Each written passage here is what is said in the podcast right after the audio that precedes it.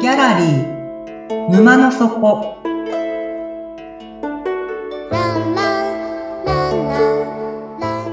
これは月に2回だけオープンする不思議なギャラリー沼の底で店主のオセアンと織りなす抽象画の世界のお話。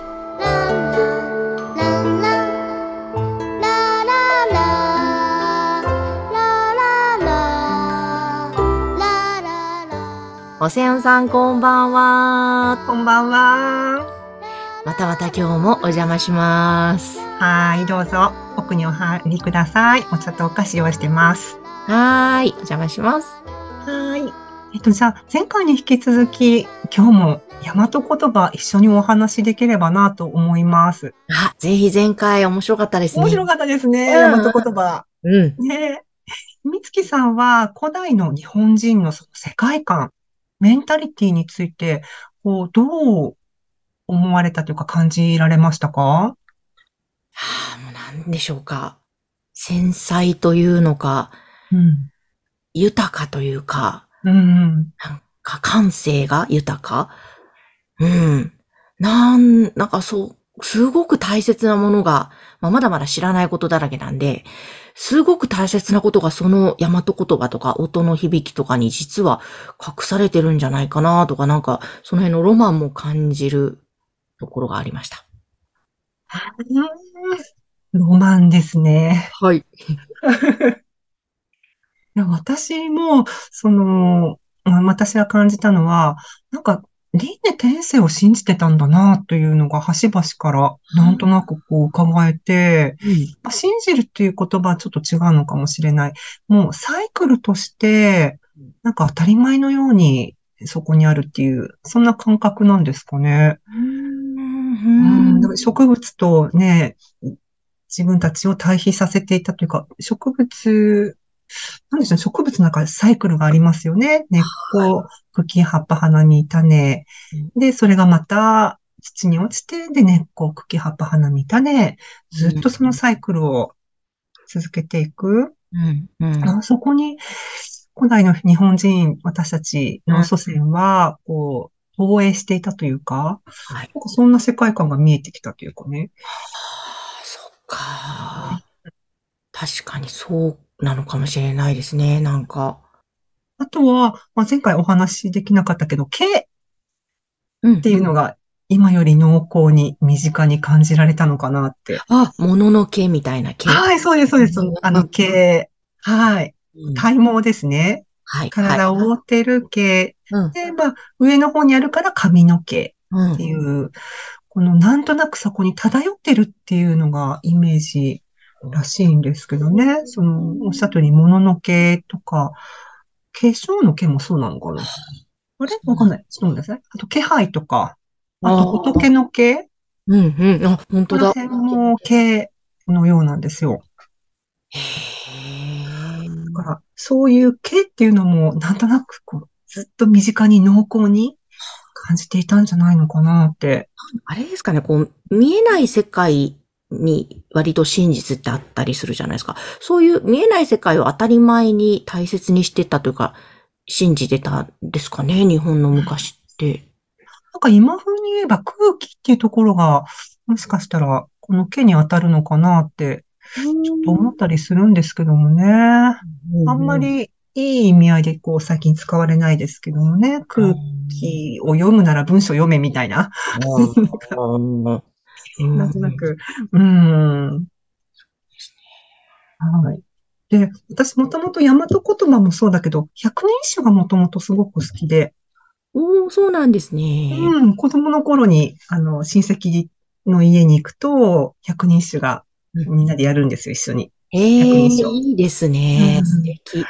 で、その中にすごく好きな句がありまして、はい。あの、ちょっと一句読ませてくださいね。はい。背を早み岩にせかるる滝川の割れても末に合わんとぞ思うっていう、この句がすごく、こう、共鳴するんですよ、すごく。ええうーんと、まあ、下の句が特に好きなんですけども、割れても末に合わん合わんとぞ思うって、こう、二つに分かれたとしても、いつかきっとまた再開しようと、こう思い、思い続けているっうん。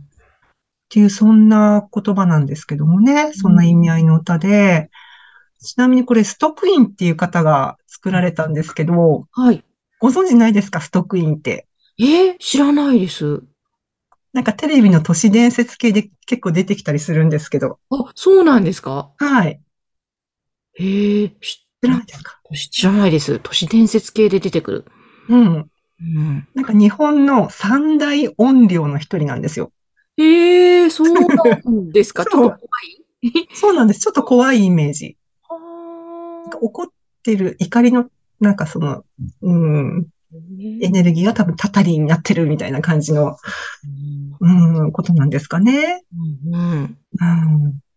まあ、それ、だから、うん、そのなんだっけ、このふっていう最後の、あわんとぞ思うのふっていうものが、リピートっていう意味合いを持ってるっていうのも、だから思い続けるっていう、その執念 なんですかね。呪うのう、祝うのう、あのうも全部うっていうかふですかね。うんあれは全部リピート。ずっとずっと繰り返し繰り返し。うん、うん。で、まあそれが音量っていうところにつながっていくのかなってちょっと思ったりするんですけどもね。ねまあだからそこに共鳴するって、え、私自身がうんその何か共鳴してるのか、それともなんか日本の魂が私をそう思わせているのか、え。うん。もしくは、ストックインの音量が取り付いてるのかとか、 いろいろ思ってるんですけど、バカなことを。うまあすいません、こんな話はこれいいでえ、終いわいりにえしま。した。でところで、あの、美月さんは、御霊の冬っていう言葉ご存知でしたいや、知らないです。なんかこれ、ノリトに出てくる古い言葉なんですね。へえ、そうなんですか。うん。親善の結婚式とかに出てくるのかなちょっと私、もう知らないんですけども、こう、御霊の冬って、音だけ聞くとどんなイメージが浮かびますかえ、なんかもう、見たま魂の冬、冬っていう季節をイメージしちゃうので、うん。根性お疲れ様でしたみたい な。命情お疲れ様冬なのかなとか、こう、命が終えて、冬に、冬眠じゃないけど、来世までの間、ちょっと時間をゆっくりね、み たいな。すいません。もるうほど本当勝手なイメージです。いやいや冬で冬眠のイメージに行くんですね。あはい、なるほど。でも、あの、意外とでも間違ってなくて、イメージは。おうん御霊はだからまあ、魂に微笑の実をつけたもので、冬はやっぱり季節の冬なんです。うーん。でただ冬眠ではなくって、冬って寒いじゃないですか。はい。ブルブルって震えますよね。はい。うん、だから、元は震えるとか揺れるっていう意味の冬っていう言葉が、そのまま季節の名前になったようなんですよ。へー。も面白いですね。確かに震えますね、冬。うん。震震えますよ。ね。具体的ですよね。だからイメージが。はあ。うん。だから、御霊の冬っていうのは、魂の震えっていう、その状態を表す言葉なんですって。へー。で、問題はこの言葉に当てられた漢字ですよ。ほう。漢字。漢字だけを見たら、とってもね、御霊の冬とは読めない。そんな漢字が当てられていて、うんどういう漢字かというと、なんて読むと、恩来っていうのかななんか、ご恩の恩と、うん。まあ、例えば、あと、鶴の恩返しっていううんあの恩ですね。それに頼る。依頼の来。ええこの恩と来うん。で、御霊の冬と読ませるんですって。え、これで御霊の冬と読ませるんですかそう。えー不思議。不思議ですよね。 まあ、だから最初、もともとは音の方が先にあったわけですから、古代の人たちはそれに漢字を後から当てたわけなんですよ。うーん。じゃあなんでその漢字を当てたのかっていう、そのイメージなんですけども、美月さんだったら、そう、音っていうね、言葉、漢字からどんなイメージが浮かびますかえ、ご音とか、うん。怨念もそうですね。うん。なんだろう。もうほんと気持ち、強い気持ちうん。なのかなっていう感じです。まあ、どちらかというと、こう、ポジティブな、ええうんなんか両方合わさってる感じですね。うん。でもどっちかというとご恩、ありがとうございます、感謝みたいな、そっちの方が強いかなという感じです。あの、私、学生時代に一つ、あの、一冊ですね、聞くと刀という本に影響を受けて読んだことがあったんですよ。で、その本が結構日本文化に興味を惹かれる発端になった本なんですけども、まあ、アメリカ人が書いた日本人論なんです、これ。聞あの、聞くと刀っていう。聞くと刀。へえはい、ルース・ベネディクトさんっていう方がですね、書いたんですけども、うん。で、そのアメリカ人が書いた日本人論の中に恩が出てくるんですよ。うー。うんん日本人のメンタリティの根底には恩があるええって書かれていて、じゃあその恩のイメージはどんなイメージかというと、負担とか債務、重荷、負い目って書いたんですよ。へえ、なんかちょっとネガティ、重い感じですね。うん。でもなんとなくわかりませんうかん、わかる。うんうん。うん私もなんとなくわかるんですよ。うん。日本人が持ってる感じですね、なんか。あはい。そう、日本人は恩っていう言葉にそういうイメージを持ってる。負い目を持ってる。負債だと思ってると。うんうんうんうん。だけど、その、御霊の冬っていう魂の震えうんっていうところに、その恩の字が入ってるということは、古代人にとっての、古代の日本人にとっての恩っていうのは、負い目とか負債とかではなくって、魂が震えることだっうん。ていううんふうに、イメージしていたんでしょうね。なるほどね。うへんだから、あ、イメージがすごくこう変わったんですよ。本に関する、本に関するこうイメージっていうか。え。で、でもこう、じゃあ今のね、現代に、その古代人が思っていた恩っていうのはなくなってしまったのかってうん思うと、意外とですね、そうじゃないんだろうなって思ったことがあって、古代から中世に入って、武士、侍が出てくるわけですけども、その武士が重んじた7つの価値っていうのがあるんですよ。うんうんあの、義から始まる7つの徳目っていうのがあるんですね。嗯うん義、友人、礼、性、名誉、忠義って、その7つを武士は重んじていたんですけども、はいあ、その0番目に、恩っていう魂の震えがあったんじゃないのかなって、なんかね、ちょっと思いました。うーん。面白い。オセアンさん流の。そう、 私、我流の、なんか解釈なんですけど面も、白い。そうかもしれないですね。なんか繋がってる感じがする。うん。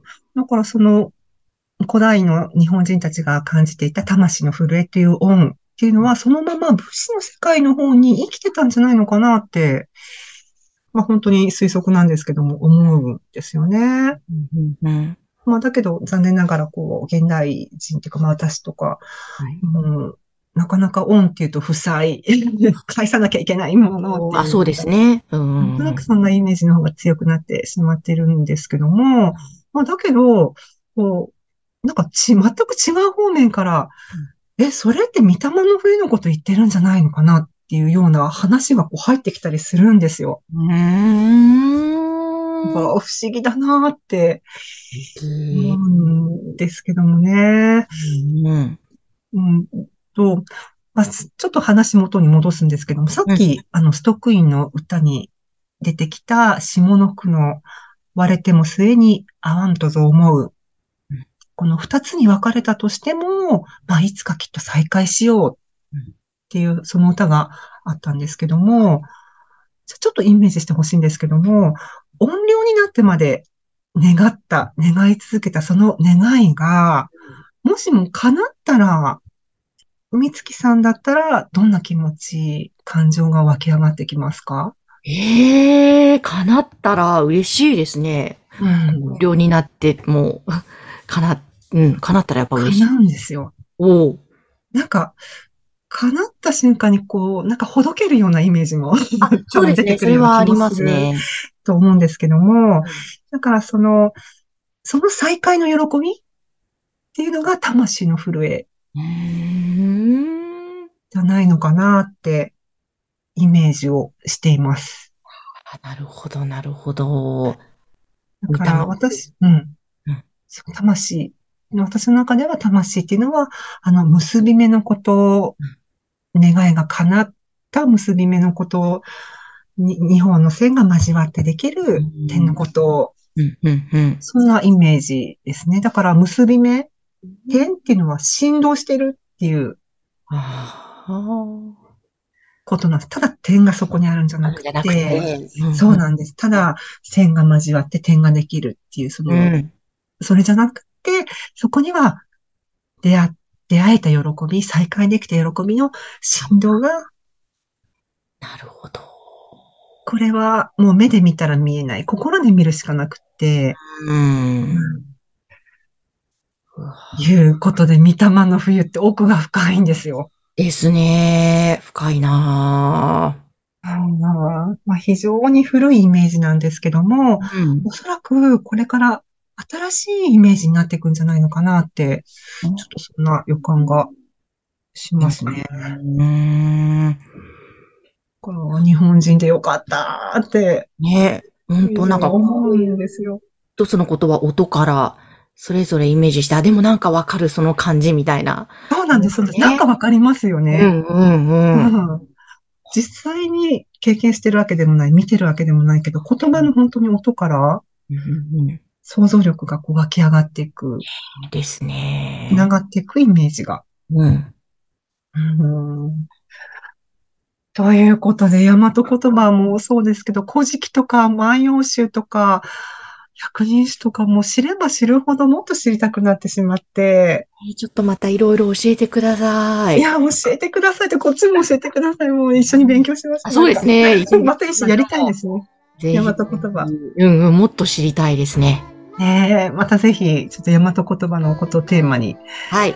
はい、お話ししましょお願いします。う。はい。じゃあ、そろそろ閉店の時間なので、今日のお話これでおしまいにしたいと思います。はい。はい、オンラインワークショップしますので、もしご興味ある方、概要欄をご覧ください。はい、では、眠って目が覚めたら、新しい世界が待ってますよ。おやすみなさい。おやすみなさーい。